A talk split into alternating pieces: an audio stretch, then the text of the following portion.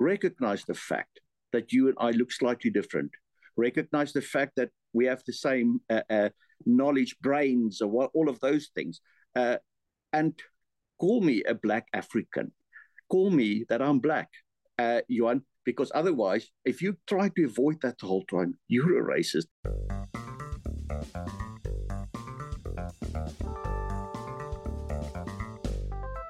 From Positive Momentum, this is Meet the CEO, a show that takes you behind the scenes of the working lives of people who've reached what some might call the pinnacle of the career ladder. I'm Matt Crabtree, the founder of Positive Momentum, and on today's show, we meet Johan van Zyl, the CEO of multi award winning specialist care provider Cornerstone Healthcare.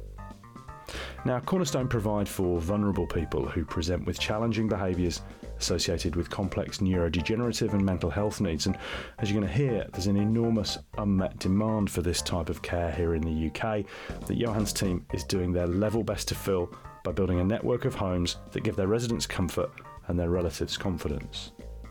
Now, core to their success is their ability to attract and retain high calibre staff, and it's especially challenging when the UK care sector has more than 150,000 current vacancies. Cornerstone's induction, ongoing training, and reward strategies have enabled them to reduce staff churn to levels well below industry average. Now, before co founding Cornerstone with his colleague Dara, Johan has led organisations in the fields of finance, economic empowerment, management restructuring, and project development for international companies in diverse places like South Africa, Russia, the UK, Canada, Tanzania, Ethiopia, Rwanda, Burundi, Burkina Faso, the DRC, Sudan, Mozambique, and Japan. So, as a very experienced business leader, I started out, as we always do on Meet the CEO, by asking Johan why he became a CEO. Uh, I never, never wanted to be a CEO. I, uh, 40 years ago, back in South Africa, where I grew up, we uh, uh we didn't even know the terminology CEO, to be quite honest with you. Uh, it, it, it, it uh, you know, you wanted to be a managing director of your company, you know, and we all were very entrepreneurial in those days. It was just when the apartheid government was nearing its end. It was in the last four, five years before 89 when things have changed a lot. And I was involved in a, a, group that were very much working towards the uh, formalizing of your informal business sector, that was your uh, black entrepreneurs. Uh, I didn't even think of this being a CEO at the time.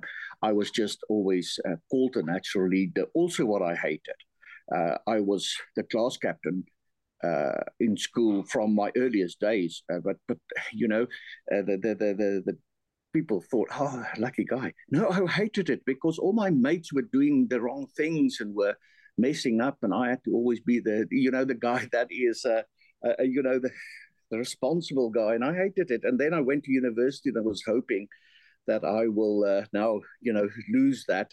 Uh, and uh, you know, very quickly, I was uh, our tennis club had a professor as a chairman and then I was selected as the vice chairman. I was bloody 19 years, sorry, I was 19 years old. Uh, and I didn't want to, you know, so I, I, decided to be a very bad student just to show everyone that uh, there's there's no such thing as a, as, as a you know, a, a responsible guy in this man.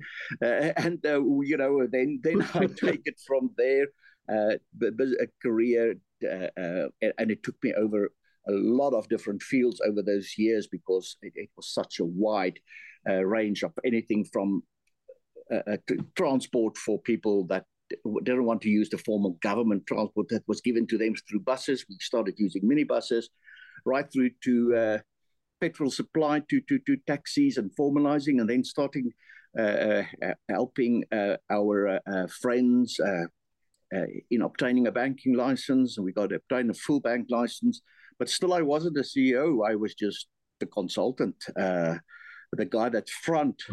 we were fronting for our uh, uh, clients that trusted us. We trusted them. And we yeah. were, yeah, we our companies were we were owning the banking license because black people were not allowed to own banking licenses in those days, and that is how we progressed. Mining then for me uh, from there, and uh, then healthcare. Uh, um, in 19, 2011, 2012. I started in, in healthcare. And it's only then that I became a CEO. Uh, I was given the title of CEO. And, and I, by the way, you know, sometimes I was wondering how I got from mining into healthcare. Please, I'm glad you don't ask that question because I, I, there's there's plenty of famous ones from sales in South Africa, and I'm not that one. Uh, there's a and I and I, I still no, believe till today no. that they appointed the wrong ones in sales. But uh, uh, I'm so glad they did because uh, healthcare then, you know, became part of me. Uh, I became the CEO, and uh, all of a sudden, I thought, oh, this fits me. I, I, I'm not good with authority. So perhaps that's why it's good uh, for only one day a month when you have your board meeting and you have a boss there. Uh, you know, the rest of the 29 days of a month or 30 days of a month, you know, I am the guy leading a team. Uh, yeah. So yeah, I think you know this is this is why I can say uh, never wanted to be a CEO, got the title uh, 10, 12, 11 years ago, uh, but enjoying the job, you know, enjoying leading people officially. Good. I, it sounds like uh, from the people that you've grown up with through your life, it, it's only really a surprise to you that you're a CEO. Everybody around you, I suspect, is going, "Well, we always knew that was going to happen. That was that was always your destiny." By the sounds of it, even when you were 19, trying to wriggle out of the vice chairman role, it looks like it was always your destiny. What brought you um, to the UK, Johan? I know we are for our listeners, we're uh, speaking to Johan today in South Africa because he's visiting family, but you're based here now and have based, been based here for some time, having worked in Russia, in Canada, in Tanzania, Ethiopia, Rwanda, Burundi, Burkina Faso, Democratic Republic of Congo, Sudan, Mozambique, and even Japan. How did you end up landing in the UK, if you don't mind sharing that with us? I just want to make one thing. I, I never worked in Japan. Uh, uh, we were just doing a Japanese, uh, the Datsun, uh, the, the, old Datsun, Nissan, Toyota consulting work in the Got taxi it. industry. But the, yeah, the rest, I, I, I worked there. Wow. Uh, it, it, by accident, like my whole career, uh, I'm becoming a CEO, is uh, that I met the uh, CEO or the owner, actually, the founder and owner of a company, a healthcare company, once at a, a birthday party in London. Uh, never knew him, before, you know, from before. Uh, we uh, struck up a good conversation. I told her how I turned companies around, and specifically the, the mining company that I was working for at the time uh, in, in, in, East Africa. And uh, then I received a phone call from her that say, look, we're moving from a small company to a medium-sized company. I want somebody that have that knowledge. And it was always supposed to be a temporary job to, uh, but I wanted to come to the UK. I have a lot of friends here uh, uh, and uh, relationships. And, and I wanted to move to the UK, and I grabbed the opportunity. well, and I'm still in healthcare, but that is basically how I how I came to the UK is to temporarily assist a company and restructure them to take them to the next level. Uh, but it was a family owned, it's a family owned company, and they just wanted me to bring the younger generation into the company. Yeah, that was that was it. That was again. That's why oh. I mean nobody can no, nobody can blame me to say I never uh, thought of becoming a CEO, but uh, yeah, I'm happy to be a CEO at the moment. I, I really am. Well, we're very we're very happy to have you in the UK, and especially given how important the service that Cornerstone Healthcare provides is, and it seems to have growing significance. We are very happy that you and your team are there, and uh, you know take it so seriously. Um, talk to us a little bit about the day today, Johan. For you, L- regular listeners to meet the CEO will have got used to this question about what's sacrosanct in your day to day. Do you have any sort of things in your day to day that you really protect? That you say well, it doesn't really matter what's going on in the business agenda this I stick to. This is a routine that's that's part of the way I I operate. Is there anything like that in your day to day? Uh, I have to create it. Uh, that for myself. I have a, a, very open door policy, and I know that is a term that's overused uh, in business, and it's overused by anyone that has a title of manager behind their name or in front of their name. Uh, but I have an open door policy, and I even, if there's an opportunity, uh, previously our head office was uh, in a basement of one of our care homes. So uh, people thought it's easier to see me to see the general manager of the care home. So for you know, so the guys popped in and out, and, and I was chatting to them because they thought I'm not busy. They thought that the general manager of the care was more busy than me, uh, and I enjoyed it. I, it just specifically in the beginning days that I learned to to to, to work with this, uh, and it stayed ever since. Now we have a fancy uh, head office, uh, and it's still like that. I'm always available for staff. I put in long hours, uh, but so once I'm creating my own uh, quiet time thinking is I like driving. And uh, the roads in the UK are so great uh, that, you know, you can go on a road, uh, concentrate obviously on the driving. Let me just put it there, out there that I, I, concentrate on the driving. But uh, then I, I think, uh, I hate to give someone a lift. So my colleagues know that they when we go, we, for instance, have developments in Bristol and Somerset at the moment, and uh, we're going to the same meetings, and perhaps not good for the environment or for cost uh, for the company, but I don't take someone with me. I drive, and that's my time when I'm thinking, planning, and my best ideas. Even the, the, the idea of Cornerstone came up uh, while I was driving to Wales. Uh, I was uh, I, I, took a couple of uh, days out driving to Wales, and uh, there it struck me what is really needed for the healthcare sector. And this is this uh, very small niche group of uh, people that is out there that suffer from a progressive neurological condition, but also have a mental health diagnosis. You know, in the in the past, a lot of people thought that. Uh, you know, if someone is in the mental health system uh, through schizophrenia or what, a diagnosis like that, that uh, they don't nobody thought that they will dement as well. They will uh, get one of the uh, progressive neurological uh, illnesses and uh, they just were just classified as are they getting more more and more difficult the older they get. Uh, and we realize it's not true. So uh, the way we treat people in cornerstone is also to concentrate on that progressive neurological condition and because we're quite good in it. But to get back to your question I create those areas where I, you know, with that time where no, I'm not going to take a train. I'm driving. I don't want to speak to anyone. I just want to drive. Don't call me when I'm in my car. That's the only time when I'm not accessible, except if there's a, if there's a, a, a, emergency, and then it's only two people that can get through to me. It's my EA uh, and my business partner Dara that co-founded Cornerstone with me. But yeah, there, there's your answer. That that is yeah. very unusual one, perhaps, but that is my time when I you know, putting things together. It is unusual. It's unique. After after more than fifty of these uh, uh, podcast episodes, um, I, I, was always unsure whether we're going to get unique answers to things, and nobody's ever before. It's two things nobody's ever before said. Well, nobody's ever before said that the roads in the UK are so great. I suspect there are a number of Brits who went, "You must be kidding," but I guess compared to compared to some of the places you've been in the world, they're positively wonderful. So I get that's slightly surprising, but also that you think about things on uh, in the car. I, bet you're not the only, of course, CEO or person of in any kind of role who has that sort of experience. And I, I get the the no uh, passenger thing. That's really interesting, and I know I've felt that sometimes, um, but perhaps never quite said it out loud.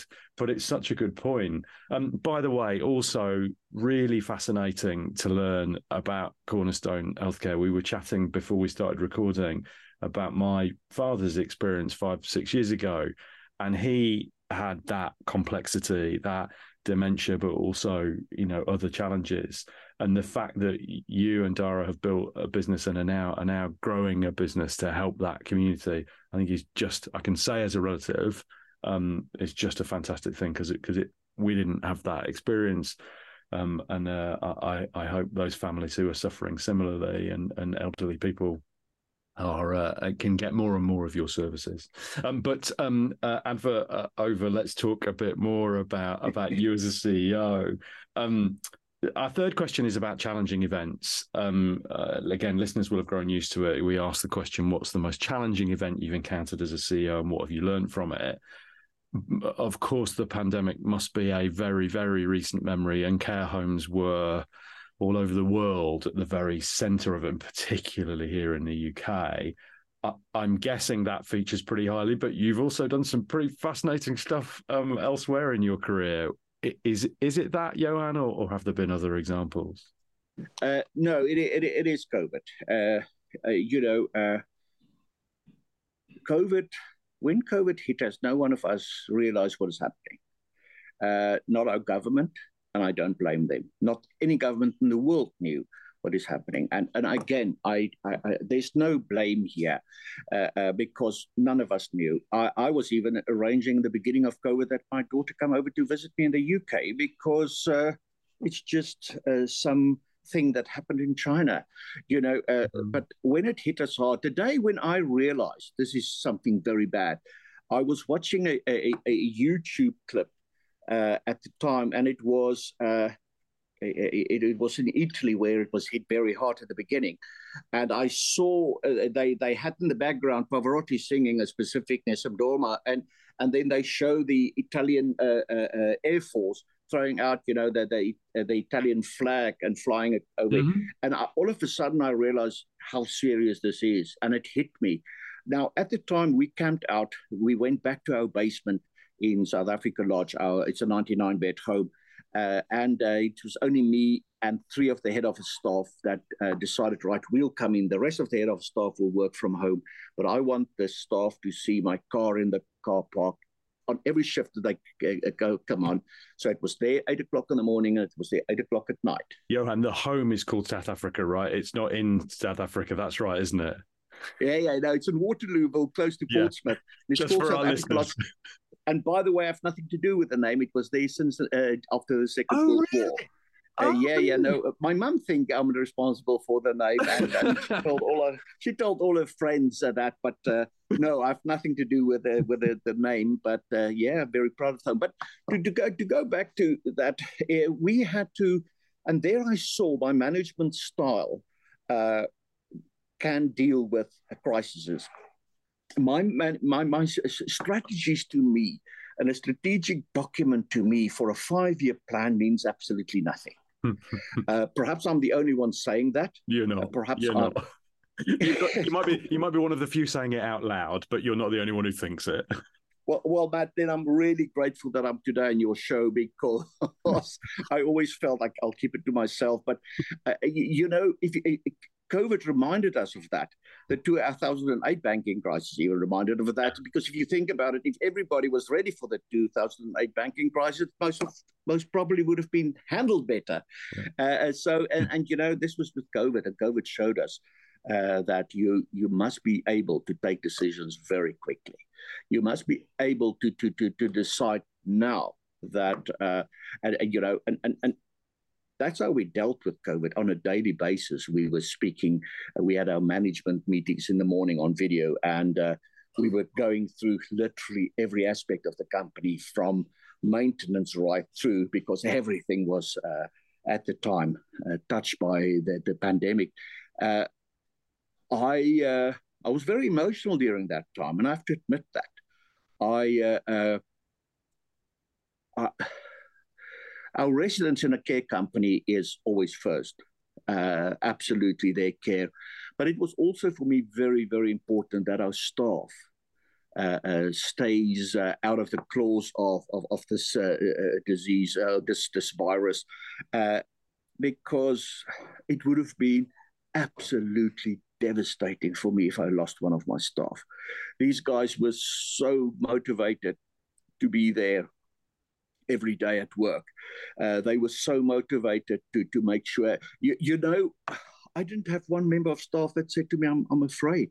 Wow. Uh, not one of them said to me, "I'm afraid." All of them said that I spoke to is, I wanted to be there because so and so became part of my family. One of the rel- residents became part of my family, and I was the only link between them and my relatives, uh, their relatives. You know, one of the saddest things that I heard when I spoke to uh, my team, and that's why I most probably say this is is the worst thing that I had to manage through, is uh, the emotional stress that was put on staff. Uh, my staff was quite often by telephone the link next to a bed of a dying relative with a family during that time. Uh, and if you could just imagine the stress that they had to go through. And I always, because uh, uh my staff is the most important thing, uh, uh, I did open door policy, all of that. I, uh, I just, it, it was so emotional for me during that time. but I didn't manage it as a CEO to make money at the time. I manage it as a human being looking after. I don't want to say my children because yes, I'm much older. I don't think there's anybody older than me in the company. I, am definitely one of the older guys there, but it, they were really, they were really uh, my team. I had to lead from the front, but I also had to check out on the back that some of them don't fall out because of pure exhaustion, mental health pressures. Uh, and I'm thankful to say all of them went through this. It was only afterwards that the great attrition started uh, like everybody else in the sector. Uh, and that was quite a difficult fallout mm. afterwards to, to manage that. But yeah, without a doubt, COVID was plenty of other stuff I, I, I had to deal with. Uh, in the mining times, uh, with uh, we just started deploying in South, South Sudan after their independence, and we had to move out our staff within three weeks because of rebel forces uh, uh, trying to take over that specific area of the country. COVID was much more difficult for me to manage. It was a, a war zone, and nobody knew when this war zone is going to finish. Mm-hmm. It was just on and on and on, and, and we were all so insecure at the time. And no escape, right? No nowhere that you could escape to, and certainly with your kinds of of, of um, patients, they they need the care they need, and they needed to stay where they were. And I mean, we can hear the emotion in your voice, Johan, and it's both it's both touching but also you know really informative for all of us who who listen and learn from these podcasts because we can all convince ourselves can't we that you know what we're doing is terribly important and you know terribly urgent and you know we're delivering for the mission. But it i i can't begin to imagine what it must have been like to be in a care home not just taking care of elderly people who are frightened but elderly people who have any number of other complications that just yeah. in normal circumstances are challenging enough. But then to add this, it's it's hard to conceive of. And um, as I've said a couple of times, you know, thank goodness for people like your teams who take who took care because for for uh, for relations it was it was an incredibly tough time. Um, Johan, tell us a bit about influences around you. Who's most influenced the way you lead? You you sounds like you've worked with many many thousands of people over the years in in several different industries, and as we've said, in lots of different parts of the world.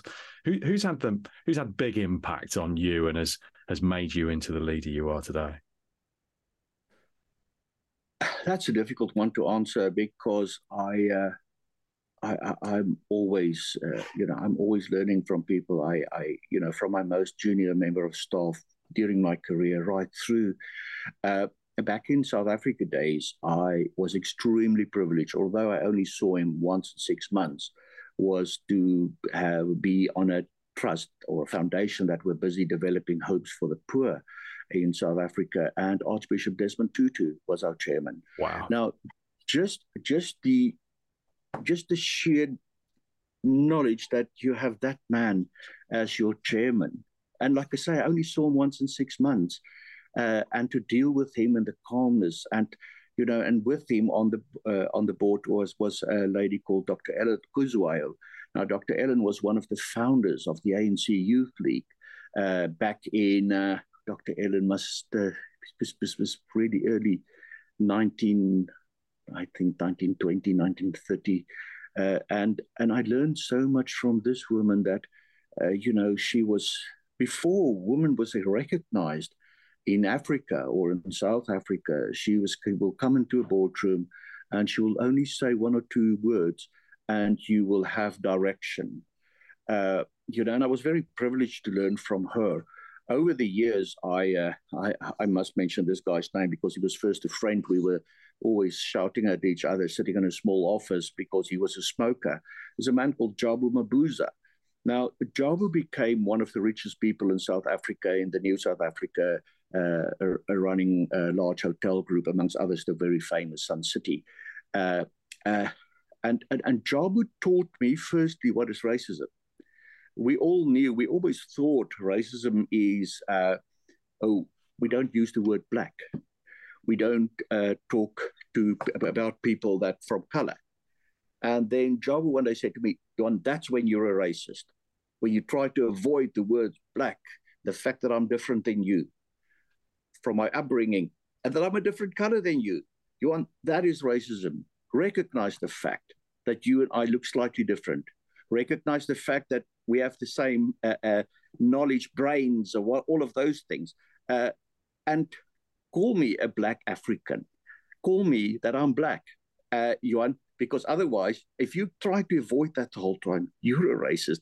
And you know what? I learned so much from Jabu over the years. South Africa developed uh, uh, during that time. Sadly, I, uh, we lost him as a friend during COVID, which was a very sad, sad, sad thing.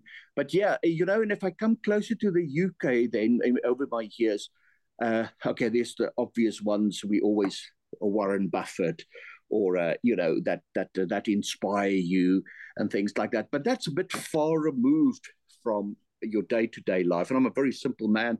You know, I, I like people to directly influence me. My my my business partner Dara, that uh, Dara taught me how to be straightforward. Dara taught me to call a spade a spade. Dara taught me how to say no, uh, because that's one of my weaknesses. I'm very bad in saying no. And Dara taught me that. I taught Dara again a lot of other things, but Dara definitely taught me how to say no. So, yes, it, it, it's just the normal people that I dealt with on a daily basis that made a big influence in my life, you know. And I can go on and on, you know, during my career, but that's the ones I want to single out. I, lo- I love that you finished by saying it's the normal people day to day, having started with um, Archbishop Tutu.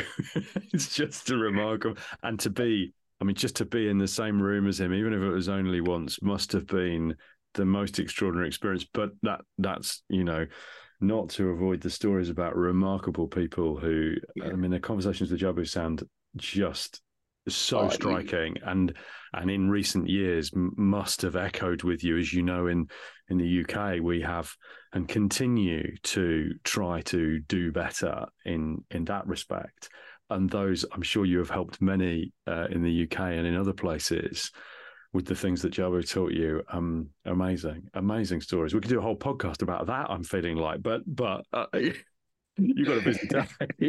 Let me ask you the next question because some of these I think probably link together anyway executive teams you know you've been as, as you shared with us earlier you know ceo for the last sort of 10 15 years um, and therefore you'll have had different flavors of executive teams over the over that time um, you've mentioned dara a couple of times as a co-founder that must be a really helpful uh, element of building executive teams what in your view is the secret to building that that really effective top team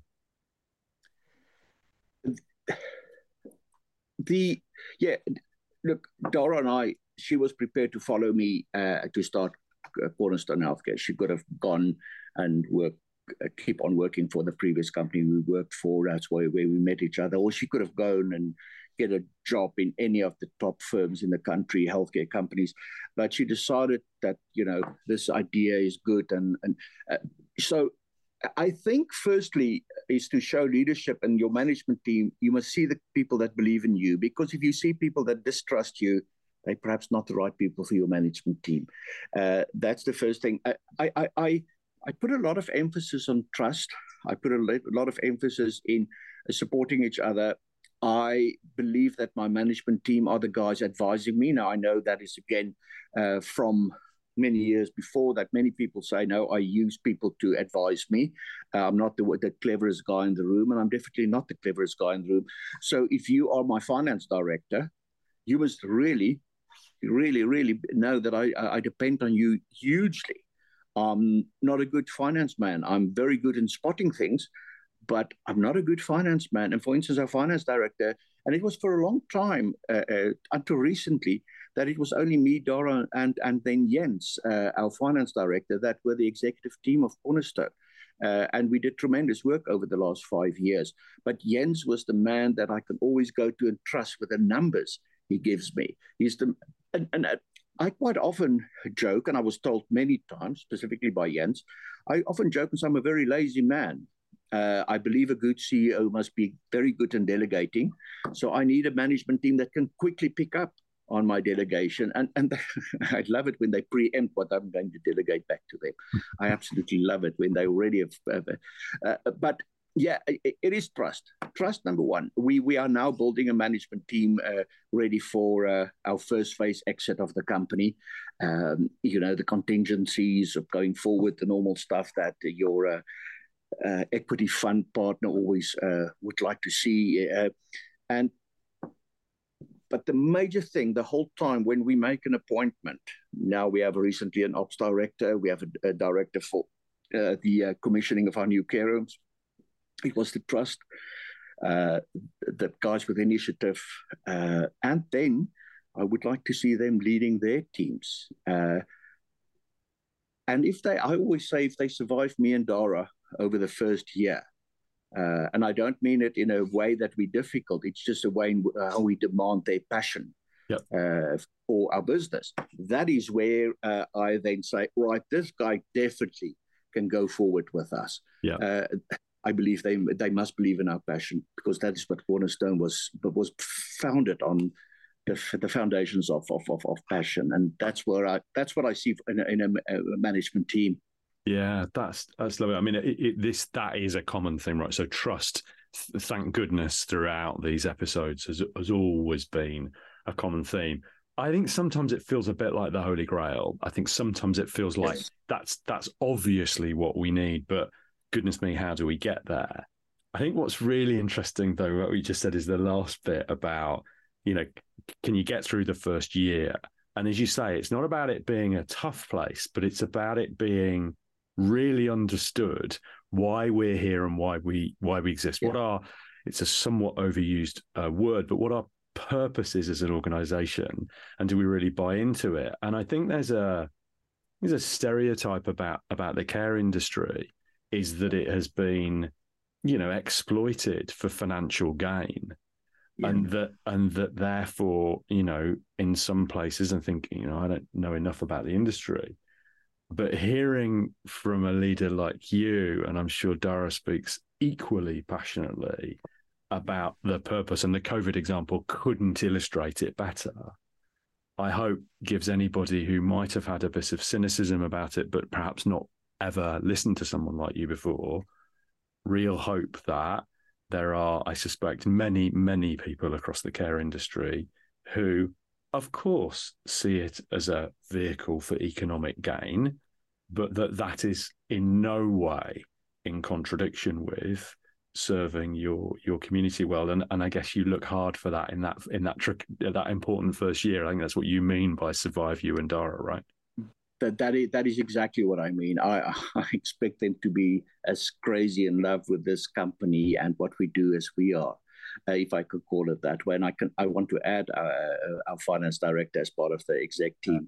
Yeah, he, he, you know, you don't often see it from finance guys. Sorry for the finance guys. I'm also like a failed accountant, if I must give my background away.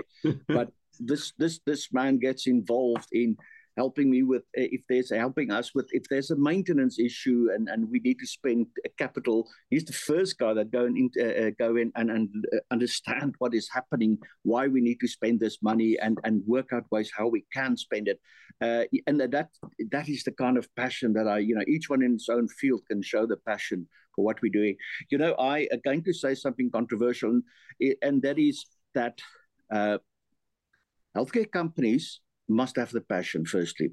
Secondly, because there's not enough money going around from government and local authorities, uh, that we need equity funds. Yeah. We mustn't see the equity funds as evil guys trying to exploit the care sector. Uh, in fact, uh, and, and I'm, I'm, I'm very grateful for the uh, this equity the equity fund Ignite Growth that uh, that is our equity partners. These guys have so much ethics. Uh, uh, but we must remember we must give them a return on their money. They they they, they do put a lot of money in on a lot of risk, uh, and uh, so there must be a financial return. But now I want to draw uh, and, and cite with a lot of respect. Care companies, especially especially specialist care companies, mustn't be too big. Uh, Interesting. I really, and, and, and with the greatest respect of with guys that are CEOs of, of, of the largest companies, and you know that was founded and it, they build it out to four thousand beds and things like that, and even more. I know there's some companies with uh, that's bigger than that, but in a way, I think your quality of care is better if you. I believe in max 500 beds. I know my company has the potential uh, with the demand that we have mm. to grow you know, sky's the limit with how many beds. Uh, you know, I say that there's about 15,000 beds only needed in England to support the care model that we are working with. But I don't, I never believe that a company must be larger than about a thousand beds because then the CEO and the executive team lose the touch mm. uh, of, of, of quality and the importance of passion and the importance that you work with people Mm. You don't have a layer of, of management. Now, look, uh, large companies must have a layer of management group mm. because mm. you have a, ba- a, a, very wide bandwidth mm. that you but uh, that you need. But uh, I believe that if you want to really promote quality in care, that is when uh, you try to contain the sizes of the uh, the size of a, of a healthcare company. Uh, that I know it's very controversial and, and, and, and no means disrespectful to the guys that run big companies. It is just my feeling that you know you can do better when you have your hand on everything. Oh my gosh, yeah. I mean, that's such a fascinating topic. Again, it feels like a whole other podcast. I've got about uh, 20 questions in my head about that because, because actually you do see that in other organizations and actually, you know, some of our, you know, we're very lucky to work with some very large organizations. And interestingly, when I think about your answer, the ones who are very large have divisionalized to the extent that you've got a, somebody who's acting as CEO, is acting as owner of an individual business. And so this whole growth and how you scale, and I'm sure your equity partner thinks about it a lot, how you scale, but how you keep the most senior people in the organization close to I'm now going off in my head thinking about all of that. We need to talk another day. I'm gonna I'm gonna explore that with you another time. But your time is short. I would love to. We're great. We've only got a few minutes left, so I, am I'm, I'm anxious to get my last couple of questions. Big changes um, on the horizon is my penultimate question. As you look forward to the next 6, 12, 18, 36 months. What's big for you? You've hinted at uh, investment in the organization. That's on public record that you've taken an equity partner and you've mentioned them. Uh, is that is that the biggest change, or is or is there other other things on your mind? Well, look, the first phase of the company was uh, uh, uh that your investors invest. They want to, at one stage, uh, uh exit. That is how your equity funds work. Uh, the idea was a five year plan. Uh, investors usually three to five years stay. COVID interrupted. Uh, a lot of things were put back. It was it went to, to, to seven years that we, I think, when we will really exit, uh, when our uh, equity funds will exit. So that second phase, uh, we want to deliver 350 beds in uh, the first phase. and we're going to achieve it with the two new developments that's nearly completed in Bristol and Somerset we will have nearly 360 beds. The next uh, planning, and I said I don't plan far ahead uh, because it might be much more, but the or much less. But uh, the next phase that I would like to take a new developer, a new uh, investor to, is uh, to 500 beds uh, very quickly because we have land in place for further developments. So the next phase to me is is, is to go to 500 beds from there.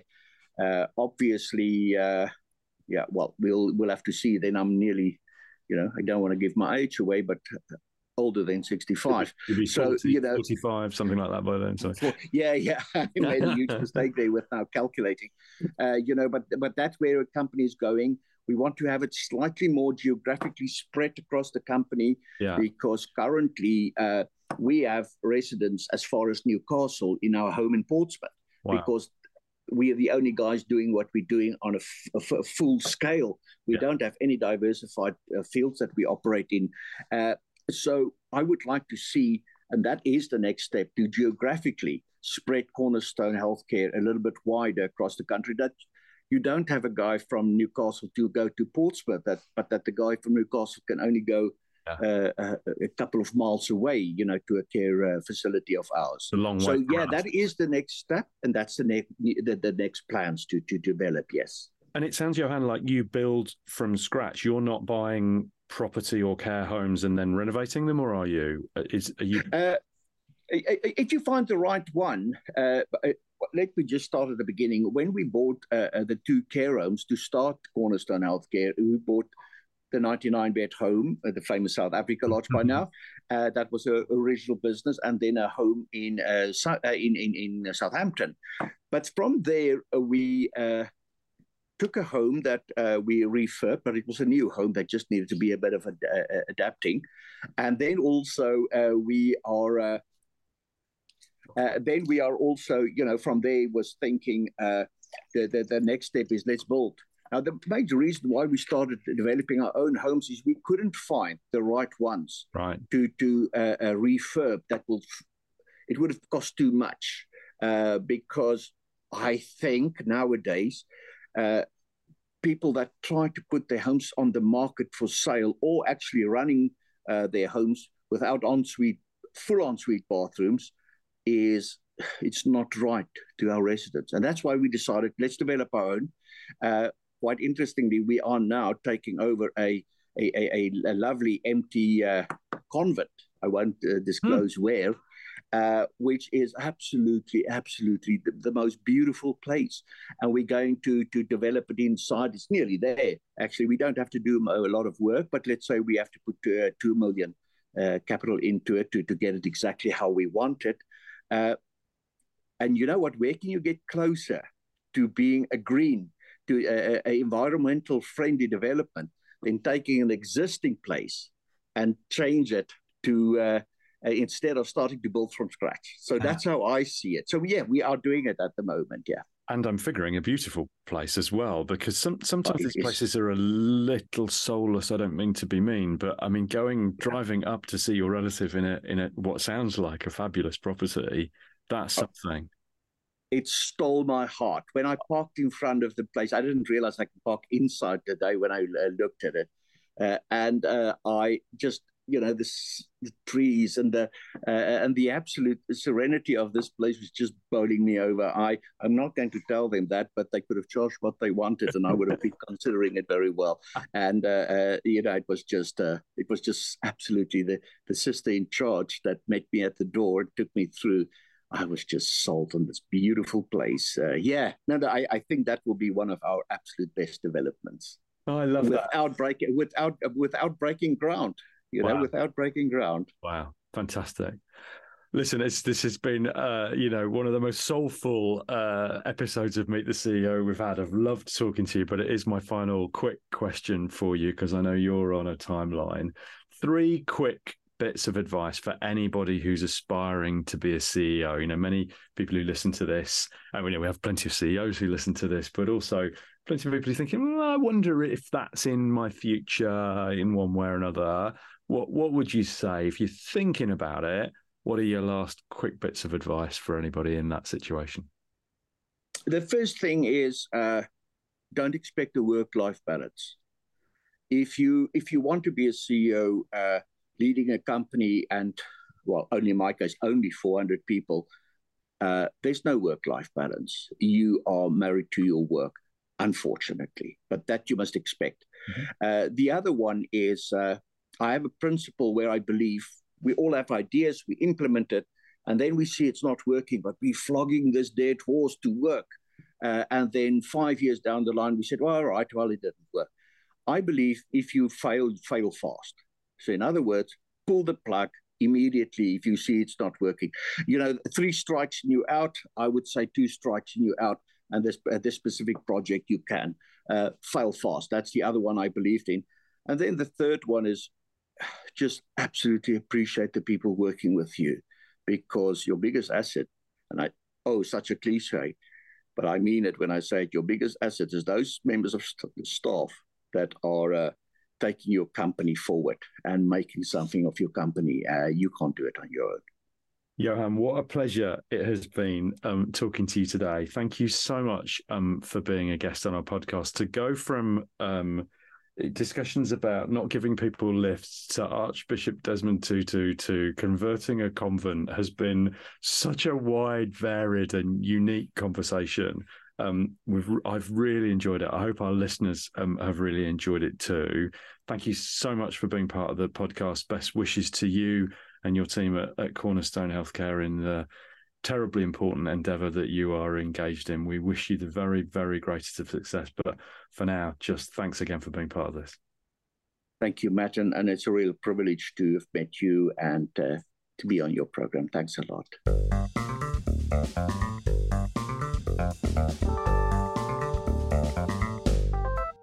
Well, what a fascinating conversation that turned out to be.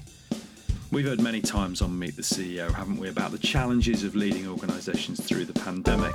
But I suspect we only heard the very tip of what I'm sure was a traumatic period for Johann and his team, and yet you can hear in his voice an undiminished passion for providing such important care. He's the first CEO to tell us that he does his best thinking in the car, and I suspect he'll be the only CEO to ever compliment us on UK roads. But I totally get what he means about driving being good thinking time.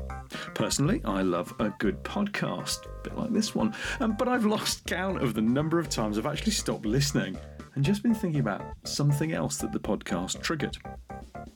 I bet that no five year strategy comment triggered some of us, but whatever side of that argument you sit, we later discovered that Johann clearly lacks for nothing when it comes to vision and a clear sense of what the business can and, in fact, should become.